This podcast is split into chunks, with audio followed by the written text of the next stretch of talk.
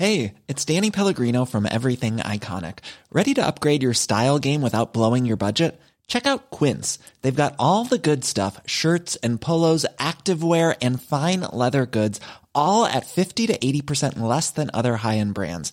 And the best part? They're all about safe, ethical, and responsible manufacturing. Get that luxury vibe without the luxury price tag. Hit up quince.com slash upgrade for free shipping and 365 day returns on your next order. That's quince.com slash upgrade.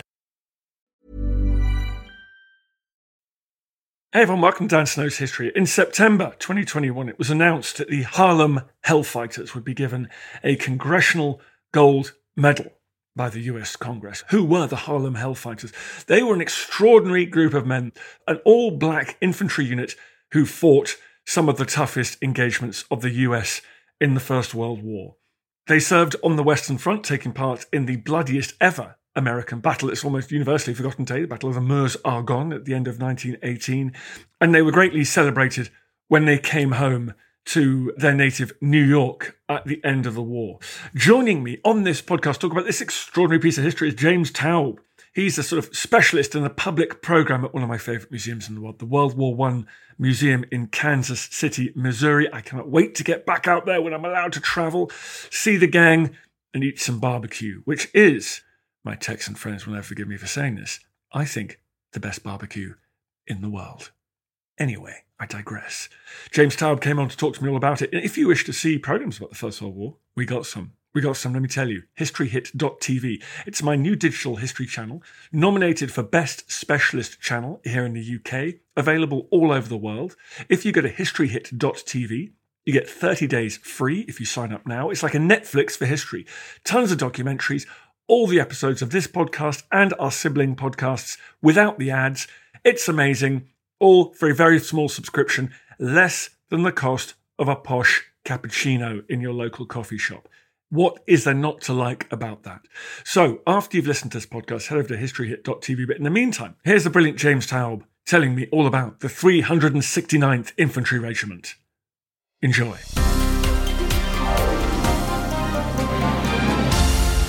James, thanks for coming on the podcast. Anytime. Very happy to be here.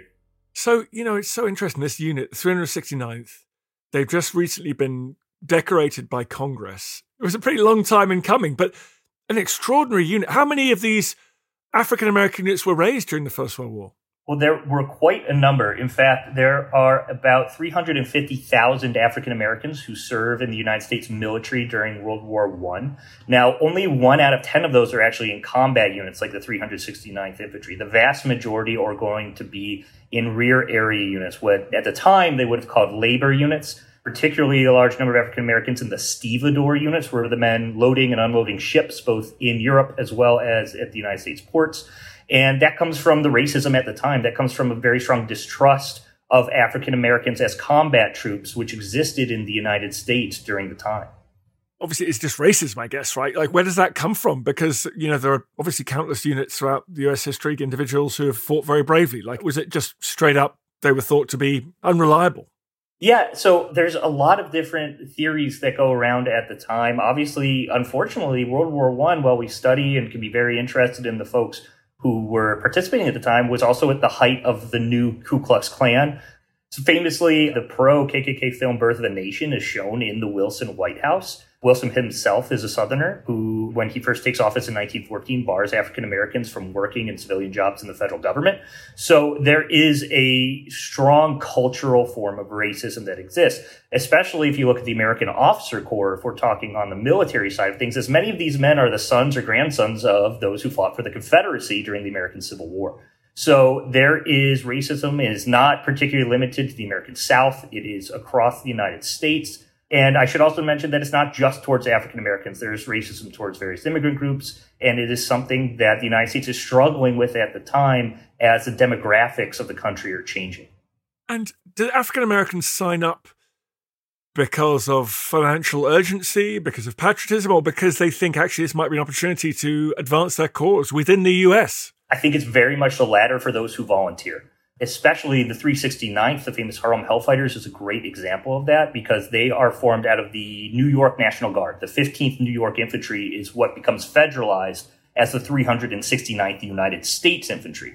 And they form very much the similar model to, say, the 54th Massachusetts, famously uh, portrayed in the movie Glory during the American Civil War, because while they're from the state of New York, a lot of men from across the United States end up volunteering to join the regiment because it is this body of progressive ideals where many leading members of the Black American community say, if we join in the war effort, we're patriotic, and our young men go off to fight in France and Flanders, when they come back, hopefully we will be treated in the way we deserve to be and that all Americans deserve to be.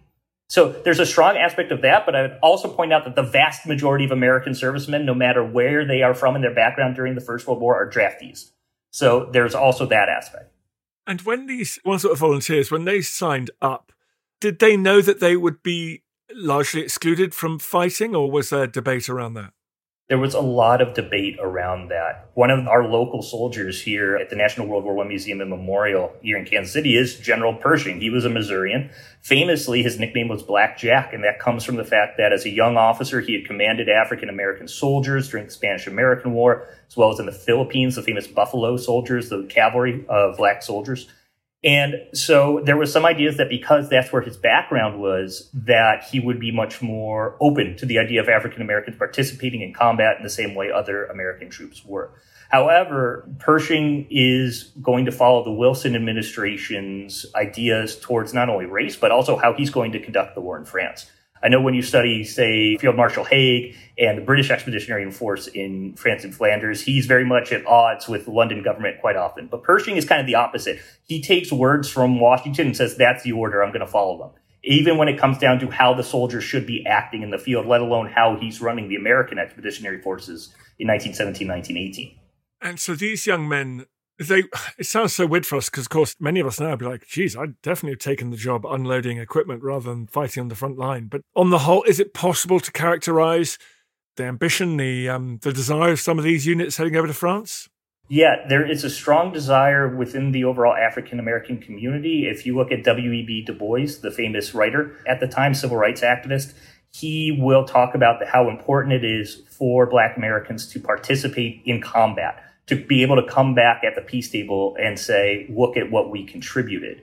And that's not to say that those who weren't in frontline units didn't also suffer some of the same deprivations that those in frontline units did. Four million American men and women are going to serve in the military during World War One.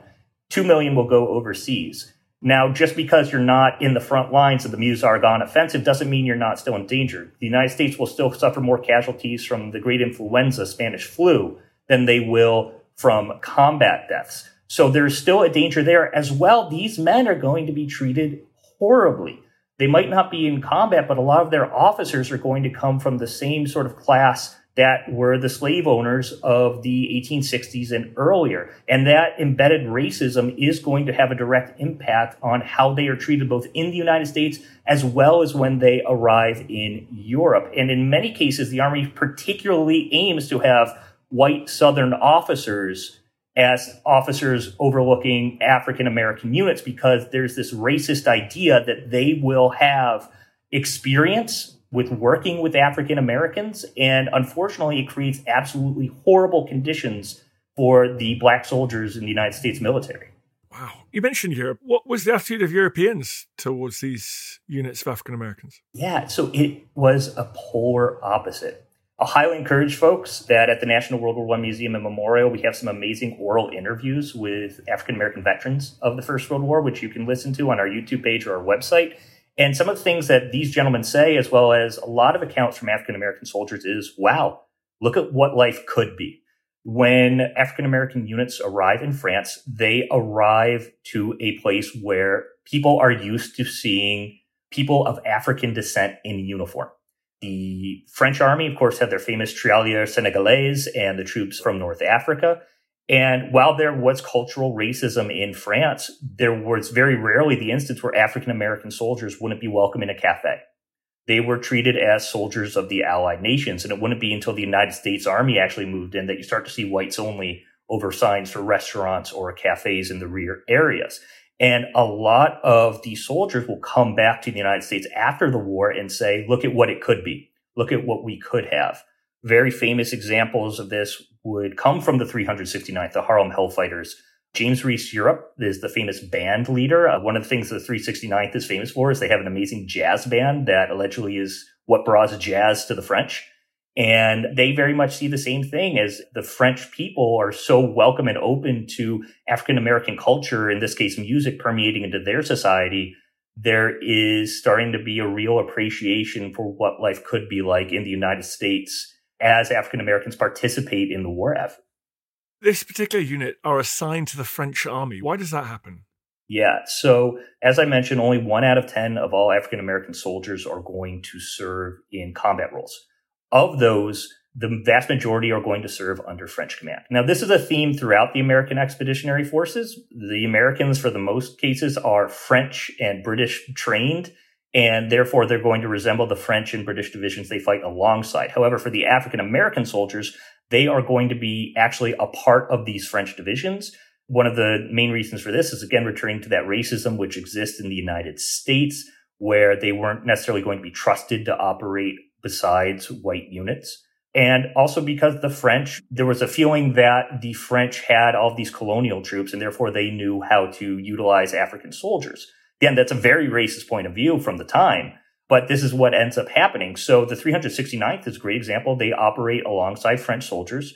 Two other National Guard units from their 93rd Provisional Division are going to actually be inserted into the French 157 Division d'Infanterie, La Main Rouge, the 157th Infantry Division, the Red Hands, and they will form two out of three infantry regiments of this French division. So when you, for example, come to the National World War I Museum and Memorial, you will see we have a beautiful display from an African American soldier, but all of his uniform is American. His equipment is French. He's carrying a three shot French Berthier rifle. He's got a French Adrian helmet. He has French leather equipment versus American webbing. And this denotes that these combat troops primarily served under French command in French divisions during the war. So most photographs you'll see of the 369 are very much the same way. They're wearing French helmets and they're carrying French rifles. So it is a different war experience for them than from the rest of the American Expeditionary Force. You're listening to Dan Snow's history. We're talking about the Harlem Hellfighters. More after this. Romans, gods, Spartans, the wars of Alexander the Great's successors in incredible, entirely necessary detail. The Ancients podcast, it's kind of like Dan's show, except it's just ancient history.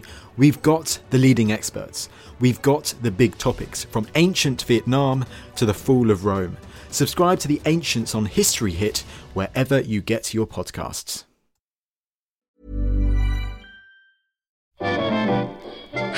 Did Hitler's sexuality shape his worldview? Why did the Black Death lead to the rise of the witch trials? And what are some of the sauciest scandals involving kings and queens at Hampton Court? I don't know about you, but this is the history I want to hear about.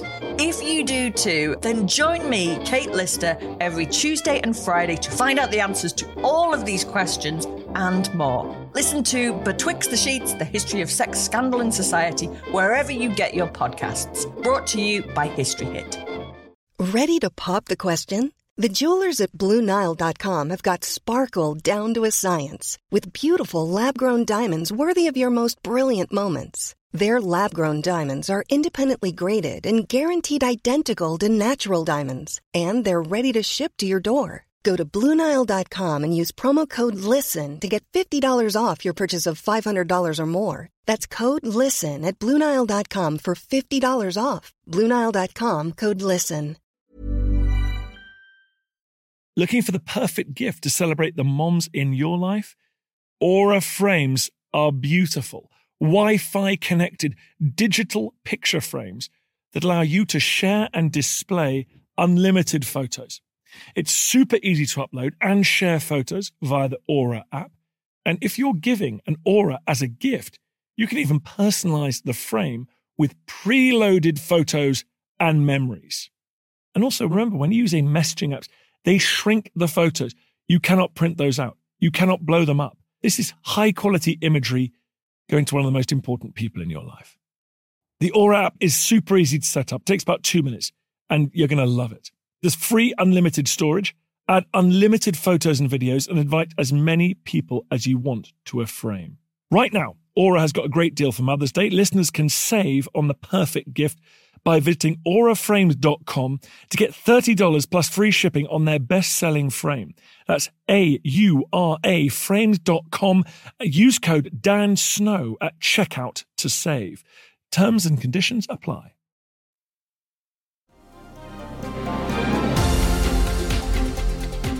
How do these men respond when they get the chance to go into battle? So it is the 369 suffers more casualties than any other American regiment in World War One. About 1,400 members of the regiment will become casualties, and they spend more time in frontline trenches than any other American unit. So they become known as one of the elite regiments of the American army. And that's not coming from American commanders. That's coming from French commanders who are saying these guys are really, really good at what they do. They learn, they train. Famously, we talk about them not receiving a congressional gold medal only this year but some of the medals of honor that their soldiers would have been recipients of were actually denied because of their race. And so a great example of that would be Henry Johnson, who was awarded the Medal of Honor by President Obama in 2014 for actions in 1918. It had been proven that he was overlooked because of his race to be considered for the Medal of Honor. He fended off about 16 Germans coming at him and another member of the Harlem Hellfighters in a shell hole with a bolo knife and the rest of the Germans retreated. So these are known as very, very aggressive fighters. In the biggest American battle, not only of the war, but in all American history, the Meuse-Argonne offensive, African American soldiers are going to be present. The 369th is under French command farther to the left of the main American drive. But within the main American drive, still under French command, is the 92nd Division, which are primarily African American draftees and they are going to operate under absolutely horrible conditions. And they kind of become scapegoats for why the advance is so slow in the Argonne Forest itself. They're saying, well, the division to our left couldn't keep up with us, so we couldn't go very quickly. And so there's also this fear among African Americans that they might become scapegoats for the failures the AEF suffers on the battlefield. I mean, the Meuse-Argonne itself, we should pause and just something like over 100,000 US casualties. It's the bloodiest battle in American history, and yet would you argue it's one of the least known?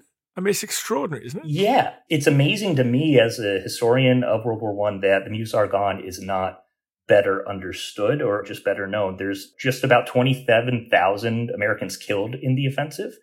Over a million Americans participate, making it the largest and bloodiest battle in American military history because there's also about 100,000 wounded during the battle. The only thing that comes close is during the Second World War, the Battle of the Bulge, but the Meuse-Argonne is still larger in terms of Americans engaged as well as casualties. And that's not including the casualties the Germans suffer or the casualties the French suffer, because the French are also part of the offensive. General Gouraud's Fourth Army is also there as well. From the 26th of September, 1918 to the 11th of November, Americans are going to be thrown into the meat grinder of the Western Front and it is going to be the pivotal war experience on the battlefield for the United States.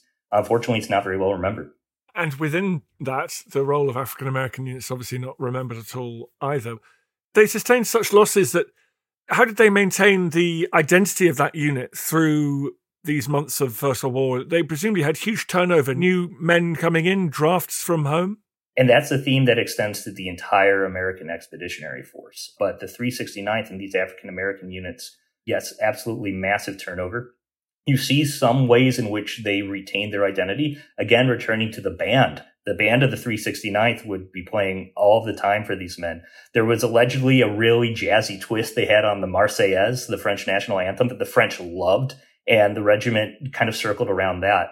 Interestingly, if you look at photographs or watch videos of the regiment, they continue to carry their New York state colors throughout the campaign, while most other regiments have changed to federal, the eagle. So there's also this identity around New York that even though not all of the men are from the city itself or from the neighborhood of Harlem, there is a very strong New York identity which continues. So when they return home in the winter of 1919, they are thrown a ticker tape parade on Fifth Avenue which ends at the famous New York Public Library. So there's a very strong connection there. Some of that comes from their experience back in the United States where they had been posted to South Carolina for training and South Carolinians were refusing them service and some of the Southern soldiers were trying to fight them and other New York guardsmen, white New York guardsmen came to help them fight it off because they were fellow New Yorkers. So there is a very strong connection there as well. You mentioned Harlem. They had so many nicknames, it's hard to know which have been given subsequently and which were at the time. The Harlem Hellfighters, and it said the Germans gave them that name. I mean, there's a lot of Germans gave names myths in World War One.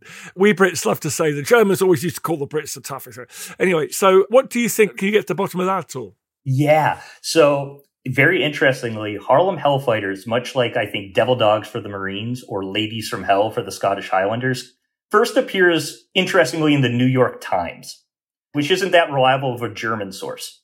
So the regiment themselves at the time called themselves the Harlem Rattlers. And again, come to the museum memorial, we have one of their regimental uniforms on display. Their patch, their insignia on their sleeves was a rattlesnake. So that's where that comes from. The Hellfighters becomes something again picked up in the news, much like Devil Dogs for the Marines. And it really develops as a post war idea of these men. And they start referring to themselves as the Hellfighters because newspapers back home are referring to them as such. At the time, they really liked to use the term the Rattlers, the Harlem Rattlers, or just the 369th. Again, being National Guardsmen with that strong regional identity. The National Guard is very equivalent to, say, the British Territorial Army, and they're recruited in communities. So again, that strong New York City identity is also there. So you also see them quite often referred to still as the 15th New York, even though officially by the Army they're called the 369th Infantry. Now, you said they took a tape parade down Fifth Avenue in New York when they got home, which makes it sound like they came home to a hero's welcome. But how were they treated? And were they treated differently to veterans who were white? One thing to keep in mind with the 369th is that their experience, because of their fame at the time, does not necessarily reflect the experience of all African American veterans returning home after the war. So in New York, they were welcomed, much like other famous New York regiments were welcomed back. The 77th Division, which contained the famous Lost Battalion, also had a big parade down Fifth Avenue, as did the 27th Division, who were National Guardsmen fighting with the British at the Hindenburg Line in 1918. But they're going to return home, and in many cases, they're going to return home to the same racist society that they left, hoping that it would change for the better. Black American soldiers going back to various other parts of the country were going to run into horrible racism. The worst race riots in United States history happened in the summer of 1919 after the end of the war. As well, you're going to have specific targeting of returning Black American soldiers by racist groups. Most famously, the Tulsa Massacre, two years after the end of the First World War, where African American veterans were being specifically targeted by white American veterans. And there's a fear among the white American populace that these African Americans were exposed to more progressive ideas of how their lives could be while they were in Europe. So there is a very strong check being placed by the community there. Make sure that they don't want to push for more rights, especially in the Jim Crow era South. It is different regionally, but racism exists everywhere in the United States at the time. It is not a northern thing. It's not a southern thing. It's an American problem. Just to come on to your work now, as someone who talks and researches in the First War in the US, I've been to your wonderful museum, talked to many of your colleagues it is that extraordinary thing that you have the way that the Second War seems to eclipse the first in the US popular imagination or popular understanding. Trying to answer why that is is very similar to trying to say how did the First World War start? There are so many different reasons, there's so many different arguments to look at. The First World War in American history falls at a weird point in our timeline. These men and women's grandfathers and fathers had fought in the American Civil War and their children would be the greatest generation, right? Air quotes, the generation that fights in the Second World War. So they are sandwiched between two time periods that we really drill home to young Americans as being pivotal moments because they are pivotal moments. But World War One is a pivotal moment as well. The issue in it lies is that we love a good black and white story, and World War One is not a black and white story. It's not clear cut good guys, not clear cut bad guys, and there's no ending, right? End of the Civil War, slavery is abolished, the rebellion is crushed and World War II, fascism is defeated, and unfortunately, the Cold War starts. But World War One is kind of okay. The soldiers come back home; they go right into prohibition. My great great uncle, who uh, served in the Third Division in most of the American battles of the war, complained that he got home as a veteran and he couldn't buy a beer. So you go into that, and then ten years later, you go into the Great Depression. So it is kind of this in between period between the American Civil War and World War II where it's hard to really comprehend for Americans. I think it's also really hard to comprehend that it is still our third bloodiest war, just after the American Civil War and the Second World War. However, we're only really in combat operations from May to November 1918. So if you imagine the United States being involved as long as France or the British Empire, where it would be our bloodiest war, The casualties are just insane to even contemplate looking at the Meuse-Argonne or the Second Battle of the Marne. And so it is very hard to wrap our heads around those casualty numbers while trying to put what did this accomplish? It doesn't fit into that American narrative very well.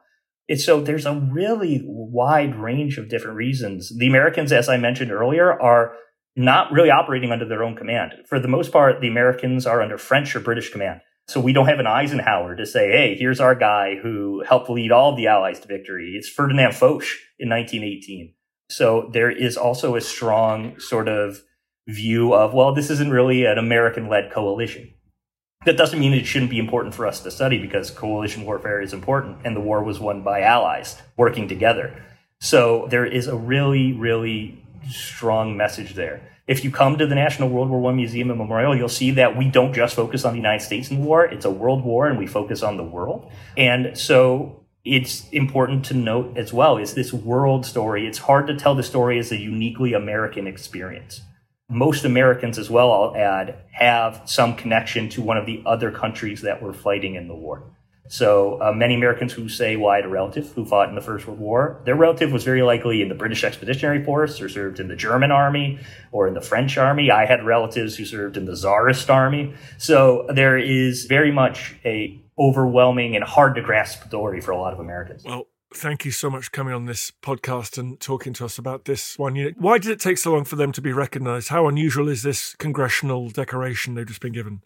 I think it is very unusual. It has taken them quite a long time. One of the great collections which we have at the National World War Museum Memorial is the collections of the United States Army Signal Corps female branch, commonly referred to as the Hello Girls, though they weren't appreciative of that at the time. They did not receive their pensions until President Carter in the 1970s because there was a view that the females were not actually veterans of the war, even though they had served in France under shell fire. So this is something that will continue to develop as we look at American history. And hopefully this opens the door to recognize more minorities, indigenous people, and women who have served in all of America's wars, not only the First World War, and get a better understanding of the wide array of Americans who have served our country in one way or another. Tell people how to get in touch with your wonderful museum. Well, absolutely. Well, the National World War I Museum and Memorial is located here in Kansas City, Missouri. We are more than happy to welcome everybody into our doors. You can go to our website at www.theworldwar.org. We've got some amazing exhibits rotating. Everything is changing around all the time. So always some great, cool new stuff and make sure to come give us a visit. Ah, it's one of my favorite museums. I can't wait to get back there after. You got to come. oh, yeah, I know I do. I do. Cannot wait. Well, see you soon, brother. And thank you very much for coming on the podcast and talking about this. Anytime. I feel the hand of history upon our shoulders. All this tradition of ours, our school history, our songs, this part of the history of our country, all were gone and finished. Thanks, folks. You've reached the end of another episode. Hope you're still awake. Appreciate your loyalty, sticking through to the end. If you fancied doing us a favor here at History Hit, I would be incredibly grateful if you would go and wherever you get these pods, give a little rating, five stars or its equivalent. A review would be great. Please head over there and do that. It really does make a huge difference. It's one of the funny things the algorithm loves to take into account. So please head over there and do that. Really, really appreciate it. Even on a budget, quality is non-negotiable. That's why Quince is the place to score high-end essentials at 50 to 80% less than similar brands. Get your hands on buttery soft cashmere sweaters from just 60 bucks, Italian leather jackets, and so much more. And the best part about Quince, they exclusively partner with factories committed to safe, ethical, and responsible manufacturing. Elevate your style without the elevated price tag with Quince. Go to quince.com slash upgrade for free shipping and 365-day returns. When you make decisions for your company, you look for the no-brainers. And if you have a lot of mailing to do, stamps.com is the ultimate no-brainer. It streamlines your processes to make your business more efficient, which makes you less busy. Mail checks, invoices, legal documents, and everything you need to keep your business running with stamps.com. Seamlessly connect with every major marketplace and shopping cart. Schedule package pickups and see your cheapest and fastest shipping options from different carriers with rates up to 89% off USPS and UPS rates. And with the Stamps.com mobile app, you can take care of mailing and shipping wherever you are. Make the same no brainer decision as over 1 million other businesses with Stamps.com. Sign up with Code PROGRAM for a four week trial, plus free postage and a free digital scale. No long term commitments or contracts. That's Stamps.com. Code PROGRAM. Thank you for listening to this episode of Dan Snow's History Hit. Please follow this show wherever you get your podcasts. It really helps us, and you'll be doing us a big favour. Don't forget, you can also listen to all of these podcasts ad free and watch hundreds of TV documentaries when you subscribe at historyhit.com slash subscribe. As a special gift, you can also get your first three months for just £1 a month when you use code Dan Snow at checkout.